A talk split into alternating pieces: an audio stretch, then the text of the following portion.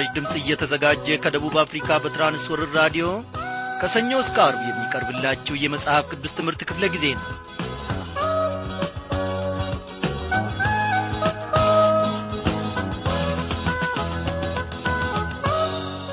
በጌታ የተወደዳችሁ ክብሯን አድማጮቼ እንደምን አመሻችሁ።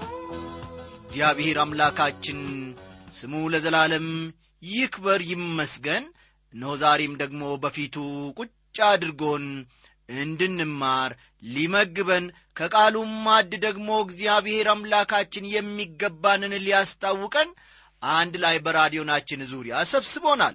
በያላችሁበት ስፍራ ሆናችሁ ራዲዮናችሁን ከፍታችሁ ከቤተሰቦቻችሁ ጋር ወይንም ከጓደኞቻችሁ ጋር አንድ ላይ በመሆን ወይንም ደግሞ ለብቻችሁ ቁጭ ብላችሁ ይህንን ዝግጅት የምታደምጡ እንዲሁም ከእግዚአብሔር ማድ በረከቱን ለመቀበል የቀረባችሁ ልትኖሩም ትችላላችሁ።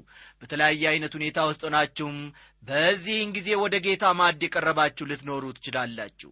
እግዚአብሔር ለእኔና ለእናንተ የሚበጀውን ነገር ደግሞ ዛሬ አዘጋጅቷል። ታላቅ ድግስ የቃሉ ድግስ። አው የእግዚአብሔርን ሥራ አውርተን መች እንጨርሳለን ወገኖቼ? ሥራው ከአይምሮአችን በላይ ነው። እንዲህን በላ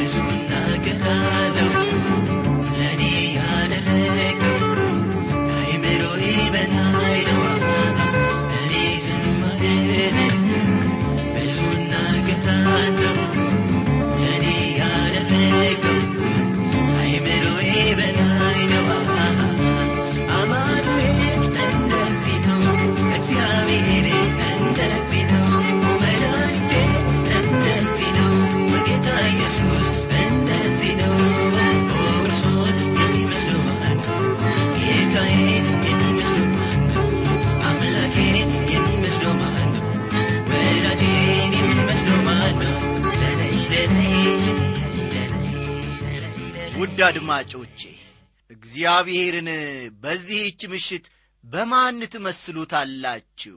እግዚአብሔር ብዙ ሥራችሁን አልሠራላችሁምን እግዚአብሔር ደግሞ እኛ በጠፋንበት ሰዓት ሁሉ እኛ በባከንበት ሰዓት ሁሉ መውጫው በየት በኩል ነው ባልንበት ሰዓት ሁሉ እነሆ መሰላሉን የመውጫውን መሰላል ፈተናውንም ድል የምናደርግበትን የእምነት ጉልበታችንን አጽንቶና ቁሞ እግዚአብሔር ከፊት ለፊታችን የቀደመበት ጊዜስ የለምን? ሥራው ታዲያ ድንቅ አይደለምን? የእግዚአብሔርን ሥራ ለመናገር ወገኖቼ የኔ አንደበት ብቃት የለውም። እግዚአብሔርን በምን መስለዋለሁ? እግዚአብሔር በሕይወት ዘመናችን ሙሉ በጣም በእውነት ልንገልጸው ከምንችለው በላይ ሆኖልናል። ሥራው ስለዚህም ከአይምሮአችን በላይ ነው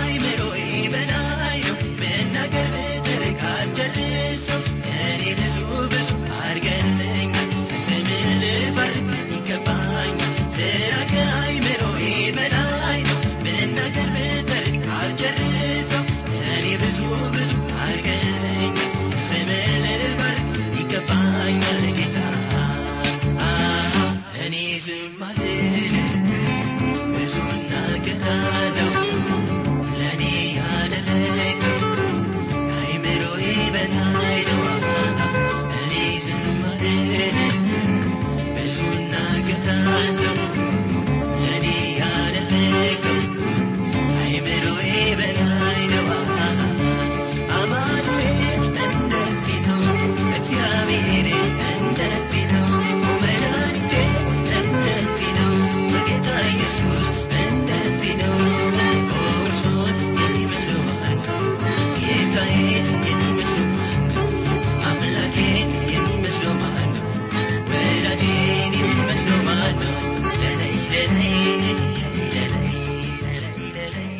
መለስ በዚህ ዝማሬ ስላገለገለን እግዚአብሔር በቀረው የሕይወት ዘመኑ አገልግሎቱን ይባርክ እያልን ወደ ዕለቱ ጸሎታችን እናልፋለን። እግዚአብሔር ሆይ እጅግ አድርገን እናመሰግንሃለን ስለ ብዙ ነገር። አንተ ከእስከ ብለን መናገር ከምንችለው በላይ ሆነህልናል። ብዙ ነገሮቻችን ባንተ ተከናውነዋል። ብዙ ነገሮቻችን ባንተ ተሰርተውልናል። ጌታ ሆይ ቀሪውን የሕይወታችንን ዘመን ደግሞ አሳልፈን ለአንተ እንሰጣለን ውጊያ በበዛበት ጫጫታና ውካታ በበዛበት በዚህ ዓለም ውስጥ ስንኖር ሳለ እግዚአብሔር አምላካችን ሆይ ፈቃድን እያገለገልን መኖር እንድንችል እግዚአብሔር ሆይ ያንተን በጎ ዓላማ ማከናወን እንድንችል እንድትረዳን እንለምንሃለን። በዚያ በኖህ ዘመን ሰዎች የአንተን ድምፅ መስማት ባቃታቸው ሰዓት የአንተን ፈቃድ ማድረግ ባቃታቸው ሰዓት በኖህ ላይ ሲያላግጡ በነበረበት ጊዜ የገዛ ሥጋቸውን ፈቃድ እያደረጉ በነበረበት ሰዓት ባሪያህ ኖህ ግን የአንተን በጎ ፈቃድ ለማድረግ እስከ መጨረሻው ድረስ ጨከነ። አንተም ደግሞ በትውልድ ሁሉ ውስጥ አይተው እግዚአብሔር ሆይ መረጥከው አጸደቅከው። በዚህ ትውልድ ውስጥ እንደ ኖህ ያለ ጻድቅ የለም አልክ እግዚአብሔር ሆይ። እኛንም ዛሬ ደግሞ እንደዚሁ እግዚአብሔር ሆይ ኖህን ያዩት ዐይኖች እንዲያዩን። እግዚአብሔር አባቴና አምላኬ ሆይ በመልካሙ ነገር ላይ ተጣብቀን ከአንተ ጋር ማለፍ እንድንችል ጸጋህን እንድታበዛልን እንለምንሃለን። እግዚአብሔር አምላካችን ሆይ ወደ ግራም ወደ ቀኝም ሳንመለከት ኖህ በዙሪያችን ከሚያሽካካው ከዓለም ሁካታ ጋር ሳንወጣ ሳንወርድ አንተን ብቻ እንደ ኖህ ጨክነን ተመልክተን እግዚአብሔር ሆይ ፈቃድህን እንድናገለግል ዛሬ ሁለንተናችንን እንድሠራ እንለምንሃለን። አቤቱ አምላካችን ሆይ በቤተ ክርስቲያን ውስጥ ኖህ በአገልግሎትም ዕድሜ አስቈጥረን ልንሆን እንችላለን። ያ በቂ አይደለም ኖህን ያዩት ዐይኖች ኖህን ያጸደቁት ዐይኖች ጻድቅ ኖህ ያለው አንደበት ዛሬ እኛንም ደግሞ እግዚአብሔር ሆይ እንዲመለከቱ። ዛሬም አበበ ጻድቅ ነው ለማ ጻድቅ ነው አልማዝ ጻድቅ ናት ተሰማ ልጄ ጻድቅ ነው እንድትለን ለጽድቅ የሚያበቃንን ሥራ መሥራት እንድንችል በጌታ በኢየሱስ ክርስቶስ ውስጥ እንድትመለከተን እንለምንሃለን እግዚአብሔር አባቴና አምላኬ ሆይ መርገም የሆነውን ሥራችንን እሽረህ በጌታ በኢየሱስ ክርስቶስ ደም እነሆ እንድታነጻን ራሳችንን በፊት እናቀርባለን። በዚህ ጊዜ ደግሞ ከድንቅ ቃል ከዘላለማዊ ቃል እግዚአብሔር ሆይ ታምራትን ማየት እንድንችል የዐይኖቻችን ልቦና አብራ በደላችንን ይቅር በል። በጌታ በኢየሱስ ክርስቶስ ባከበርከው በአንድ ልጄ ስም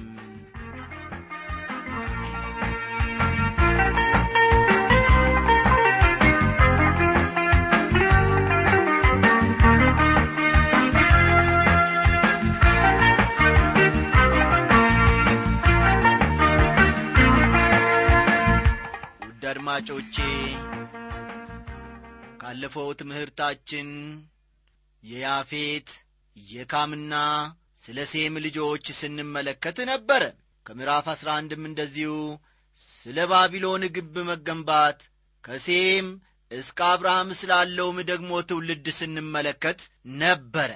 ዛሬም ቀጣዩን ይዘንላችሁ ቀርበናልና መጽሐፍ ቅዱሶቻችሁን ገለጥ ገለጥ አድርጋችሁ ዘፍጥረት ምዕራፍ አሥራ አንድ ቁጥር አስርን አውጡ።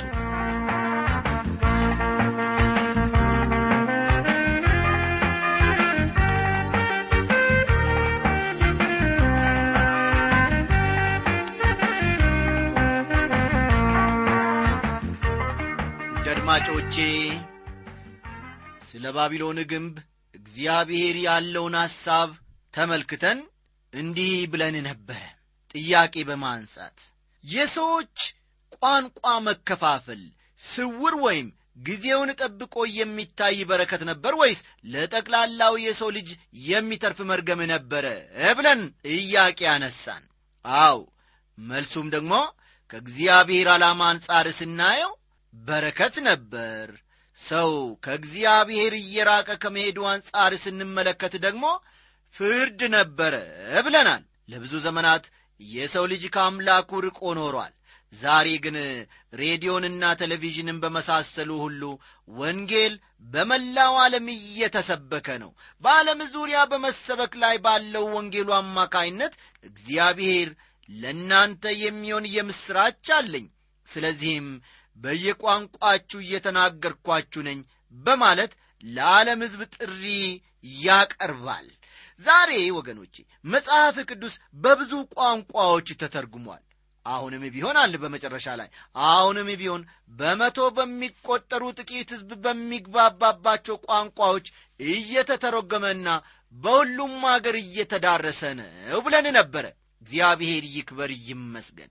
ዛሬ ከቁጥር አስር እንዲህ የሚልን ቃል እናነባለን። የሴም ትውልድ ይህ ነው። ሴም የመቶ ዓመት ሰው ነበረ አርፋክሳድንም ከጥፋት ውሃ በኋላ በሁለተኛው ዓመት ወለደ ይላል። በሚቀጥሉት ቁጥሮች የሴም ዝርዝር ተጠቅሶ እናገኛለን። አለፍ በሉና ቁጥር አራትና አምስትን ተመልከቱ። ናኮርም መቶ ዘጠኝ ዓመት ኖረ ታራንም ወለደ። ታራንም ከወለደ በኋላ ናኮር መቶ ሀያ ዘጠኝ ዓመት ኖረ ወንዶችንም ሴቶችንም ወለደ ሞተም ይላል አሁን ደግሞ የታራን መስመር እየተከተልን ነው። ልብ በሉ በዚህ ላይ የታራን መስመር እየተከተልን እየሄድን ነው ያለ ነው ምክንያቱም ከሚቀጥለው ጥቅስ መረዳት ይቻላል። ቀጠላ አድርገን ቁጥር ስድስትን እናንብብ።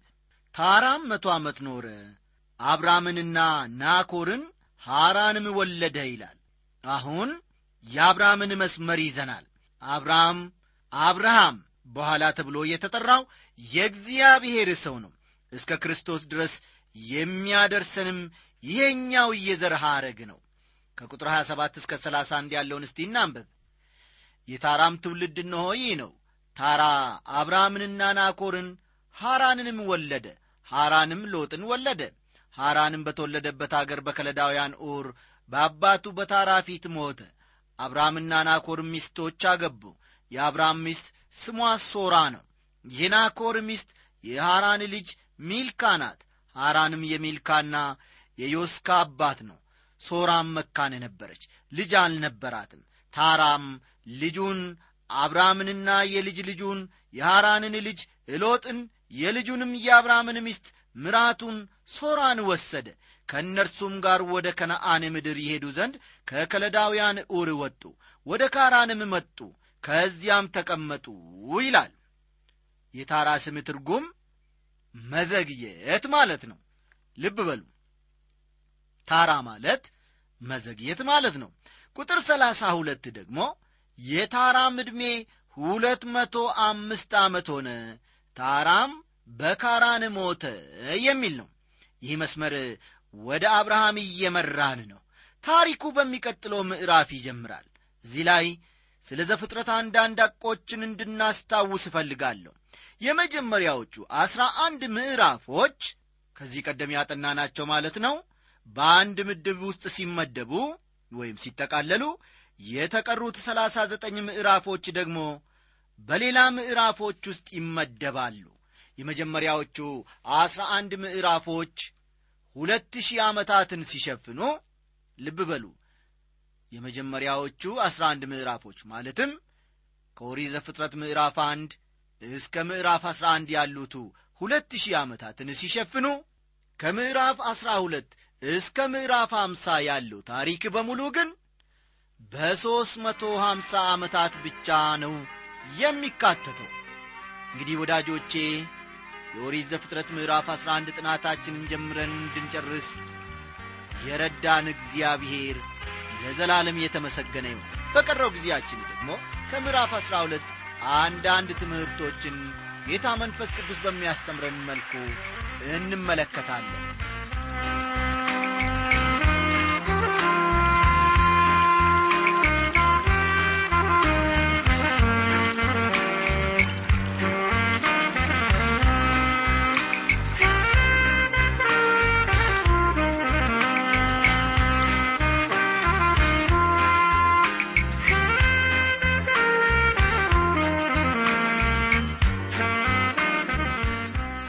አድማጮቼ የዚህ የኦሪት ዘፍጥረት ምዕራፍ አሥራ ሁለት አብይ ሐሳቡ እግዚአብሔር አብርሃምን ጠራው። ፈጠን ፈጠን በሉ። እግዚአብሔር አብርሃምን ጠራው። ተስፋም ሰጠው። ተስፋም ሰጠው። የአብርሃም ምላሽ የአብርሃም ምላሽ እንዲሁም የአብርሃም እምነት መላላት የሚሉት ናቸው። የአብርሃም እምነት መላላት የሚሉት ይሆናሉ። በዚህ ምዕራፍ ውስጥ በእውነት ቀደም ብዬ እንደ ተናገርኩት ጌታ መንፈስ ቅዱስ ከአብርሃም ሕይወት ደግሞ ድንቅ ነገርን ያስተምረናል። ይህ ምዕራፍ ወደ ዘፍጥረት ሌላኛው ገጽታ አምጥቶናል። ከእንግዲህ ወዲህ ሁኔታው ሁሉ ለየት እያለ ነው የሚሄደው። ከአሁን በኋላ ትኩረታችን ሁኔታዎች ላይ ሳይሆን ገጸ ባሕርያት ላይ ነው የሚያተኩረው። ልብ በሉ። ከአሁን በኋላ ከምዕራፍ አንድ እስከ ምዕራፍ አስራ አንድ እንደ ተመለከትነው ትኩረታችን ሁኔታዎች ላይ አይሆንም። ይልቁንም ገጸ ባሕርያት ወይም በዚህ መጽሐፍ ውስጥ የተካተቱትን ሰዎች እንመለከታለን ማለት ነው የምንመለከታቸው ሁሉ ታላላቅ ገጸ ባሕርያት ላይሆኑ ይችላሉ። ይሁን እንጂ ሁሉም ጠቃሚ ጎና አላቸው። በዘፍጥረት መጽሐፍ አራት ገጸ ባሕርያትን እናገኛለን። በሌሎች የመጽሐፍ ቅዱስ መጻሕፍትም እንዲሁም በመጀመሪያዎቹ አስራ አንድ የዘፍጥረት ምዕራፎች ስለ አራት ታላላቅ ክስተቶች ተመልክተናል። እነርሱም ስነ ፍጥረት የሰው በኀጢአት መውደቅ የጥፋት ውሃና የባቢሎን ግንብ የሚሉት ናቸው። እነዚህ አራቱ ክስተቶች ከምዕራፍ አንድ እስከ ምዕራፍ አስራ አንድ ውስጥ ተመልክተናቸዋል ወይም አጥንተናቸዋል ማለት ነው። በእነዚህ ሁኔታዎች ሁሉ የእግዚአብሔር ጉዳይ ከጠቅላላ የሰው ልጅ ጋር ነበረ። ከአዳምና ከአብርሃም በስተቀር እግዚአብሔር ለማንም አልተገለጠም። ልብ በሉ። ከአዳምና ከአብርሃም በስተቀር እግዚአብሔር ለማንም አልተገለጠም። ይሁን እንጂ እርሱ ከሰው ልጆች ዘር ሁሉ ጋር ግንኙነት ወይም መግባባትን ያደርግ ነበረ። በምዕራፍ አሥራ ሁለት ውስጥ ግን መሠረታዊ ለውጥን እናያለን። አሁን ስለ አራት ግለሰቦች እንመለከታለን። ከእንግዲህ ወዲህ እግዚአብሔር ጉዳዩ ከማጋ ነው ማለት ነው። ከሁኔታዎች ጋር ሳይሆን ከሰው ጋር ነው። ልብ በሉ። ከእንግዲህ ወዲህ እግዚአብሔር ጉዳዩ ከሰው ጋር ነው። በዚህ ሰው አማካይነት ደግሞ እግዚአብሔር ምንን ይሠራል ሕዝብን ይመሰርታል። በመጀመሪያዎቹ ጥቂት ክፍሎች የእምነት ሰው የሆነው አብርሃምን እናያለን። ዘፍጥረት ምዕራፍ አሥራ ሁለት እስከ ምዕራፍ ሀያ ሦስት ያለውን መመልከት ይቻላል።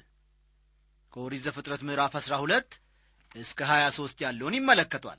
ከዚያ በኋላ ይስሐቅ ተወዳጁን ልጅ እናገኛለን ይህንንም በተመለከተ ከኦሪት ዘፍጥረት ምዕራፍ 24 እስከ ምዕራፍ 26 ያለውን ይመለከቷል።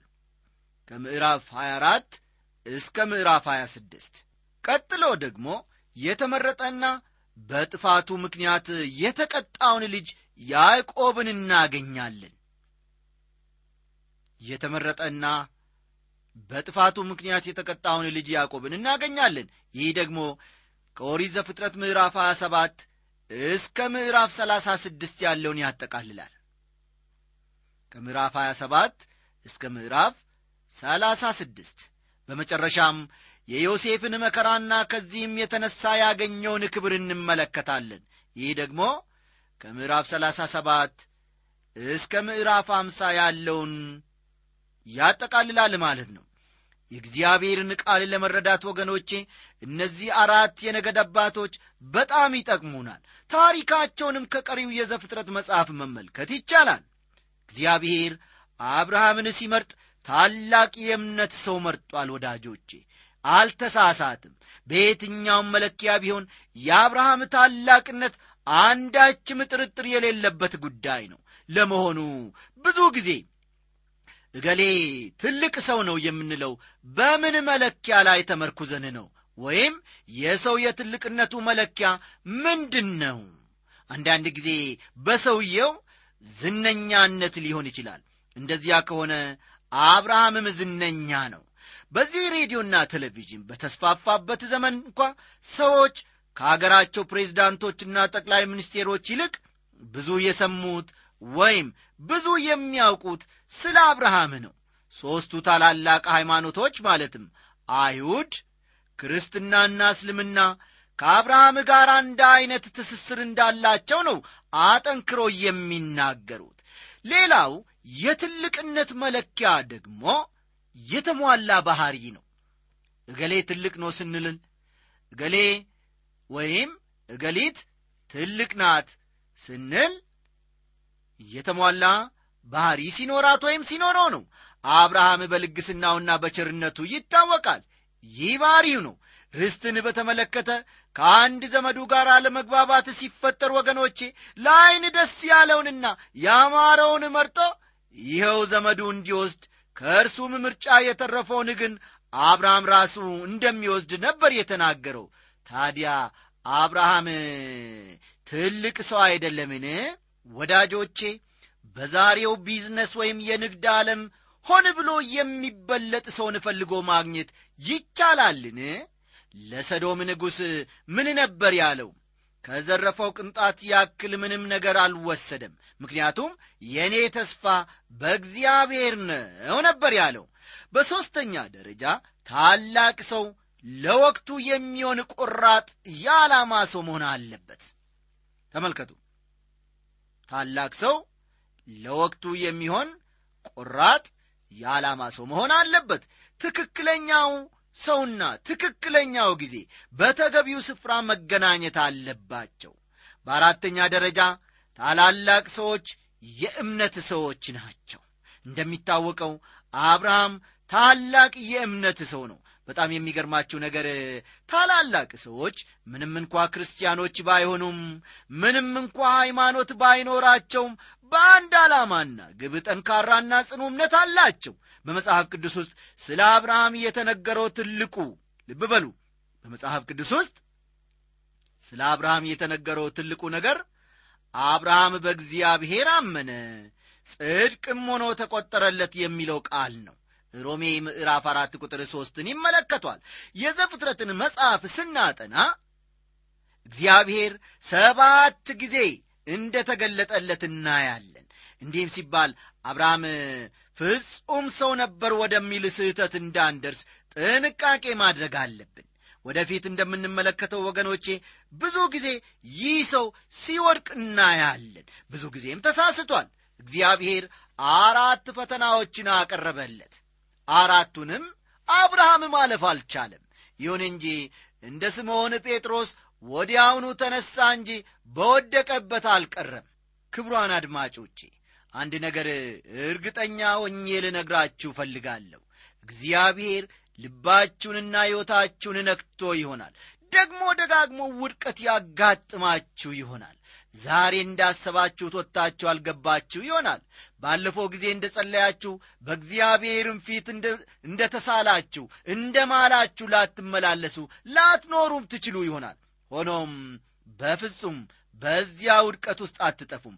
ድንቅ የሆነች የጌታ እጅ በዘመናት መካከል በመዛሏ በመድከሟም ታምታ ተወክሳ አትታወቅም። ከፍ ታደርጋችኋለች ከወደቃችሁበት አዘግትም ደግሞ ታወጣችኋለች። ስለዚህም ከእግዚአብሔር እጅ በታች ራስህን የጣልክ ወይም የጣልሽ አንተ ወይም አንቺ ሆይ ወደ ተለያዩ ተራሮች ከማየት ወደ ጌታ አሁንም ዐይኖቻችሁን እንድታቀኑ አሳስባችኋለሁ። ድካምህ ወንድሜ ሆይ ችግርህ አበሳህ ለምለሙን ሕይወትህን ያጠወለገ ጉልበትህን ያላላ የችግርህ ቋጠሮና መንስኤ ሁሉ በቀራኔው ጌታ በኢየሱስ ወደ ሲኦል ካንተ ላይ አንድ በአንድ ይራገፋሉ። አበሳህንም ትረሳለ ድንቅ አምላክ እንደ ብርቱ ችንካር በማሳ ውስጥ ይተክልሃል ኦ ስሙ ይባረክ። ለአብርሃም እንደ ተሰጠው እንደገና አዲስ ጅማሬ ታደርጋለ። ከአብርሃም ሕይወት የምንመለከተውም ወዳጆቼ የምንማረውም ይህንን ነው። እግዚአብሔር ለዘላለም እየተመሰገነ ይሁን። ሁሉን ታደርግ ዘንድ ቻይነ ሐሳብ አይከለከልም አቤት የኛ ጌታ ሃሌሉያ አቤት የኛ ኢየሱስ ጥያቄን የምትመልስ አሜን አሜን ታደርግ ዘንድ ቻይነ ሐሳብ አይከለከልም አቤት የኛ ጌታ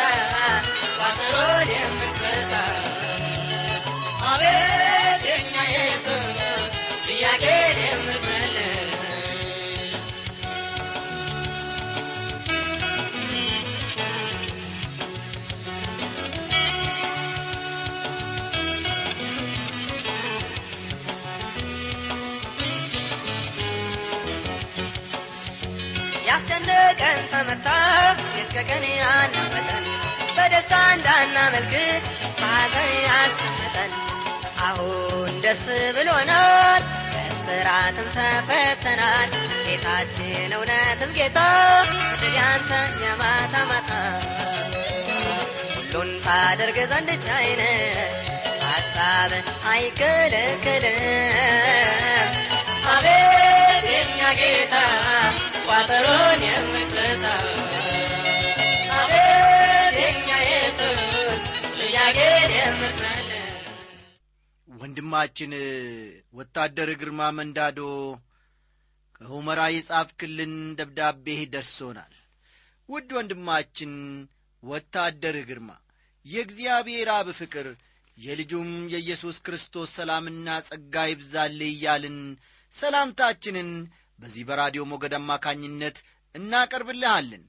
በደብዳቤ ውስጥ ያካተትካቸው የመሰከርካቸውንም ምስክርነቶች ሁሉ አንድ በአንድ ተመልክተናል። እግዚአብሔርን ምን ይሳነዋል? ወታደር ግርማ እግዚአብሔር ደግሞ በዚህ ዐይነት ሁኔታ ውስጥ እንድትቀመጡ ከፈቀደ በዚያ ውስጥ ማለፉ መልካም ነው። የራሳችሁን በር ከፍታችሁ አትውጡ።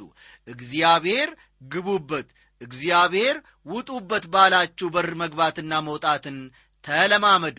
ለጊዜው መከራ ደስ ላያሰኝ ይችላል ነገር ግን መጨረሻውን እግዚአብሔር ደግሞ ድንቅ አድርጎ ያሳምራልና በተስፋ ተጠባበቅ። አንድ ላይ ሆናችሁ በዚህ ዐይነት ውስጥም ደግሞ እንድታልፉ እግዚአብሔር ከጎናችሁ ቆሞ የሚያስተምራችሁ ነገር አለና ተስፋ አድርጉት። አዎ እግዚአብሔር ድንቅን መሥራት ድንቅን ማድረግ ያውቅበታል። የድንቅ አምላክ ነውና ሊሆን ያለው ነገር ደግሞ ይሆናልና በዚህ አትደነቁ። በጸሎታችን ሁሉ ከእናንተ ጋር ነን። እግዚአብሔር ይባርካችሁ።